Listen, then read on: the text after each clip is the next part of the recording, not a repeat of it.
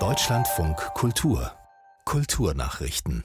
Der Archäologe und Präsident der Stiftung Preußischer Kulturbesitz, Hermann Parzinger, ist neuer Kanzler des Ordens Pour le Mérite für Wissenschaften und Künste.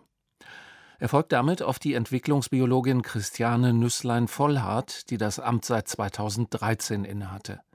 Zu Vizekanzlern wurden die Regisseurin Andrea Breth und der Astrophysiker und Nobelpreisträger Reinhard Genzel gewählt.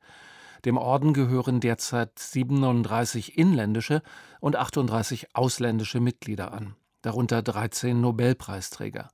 Die Aufnahme gehört zu den höchsten Ehrungen für Wissenschaftler und Künstler in Deutschland. Preußens König Friedrich Wilhelm der Vierte hatte den Orden achtzehnhundertzweiundvierzig gegründet. Eine täuschend echte Mona Lisa wird ab Freitag bei Christie's in Paris versteigert. Dabei handelt es sich um eine Kopie aus dem Nachlass des neunzehnhundertsiebenundsiebzig verstorbenen Antiquars Raymond Hekking. Der Wert der sogenannten Hekking-Mona Lisa wird auf bis zu dreihunderttausend Euro geschätzt. Die Kopie des Meisterwerks von Leonardo da Vinci stammt vom Beginn des siebzehnten Jahrhunderts. Der Maler ist unbekannt. Kunstsammler Hekking erstand das Bild von einem Händler in der Nähe von Nizza. Er war zeitlebens überzeugt, bei der Mona Lisa im Pariser Louvre handele es sich nur um eine Kopie und er sei im Besitz des Originals. Hekking vertrat diese Vorstellung lange in französischen Medien und bei Kunsthistorikern.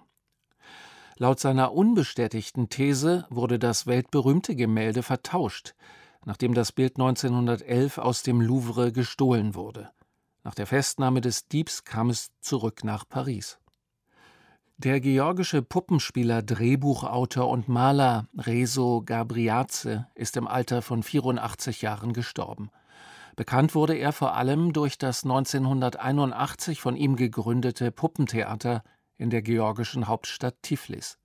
Dieses leitete er bis zu seinem Tod und trat mit ihm in vielen Ländern auf, etwa in Frankreich beim Festival von Avignon, in den Vereinigten Staaten und in Südkorea. Außerdem verfasste Gabriadze mehr als fünfunddreißig Drehbücher.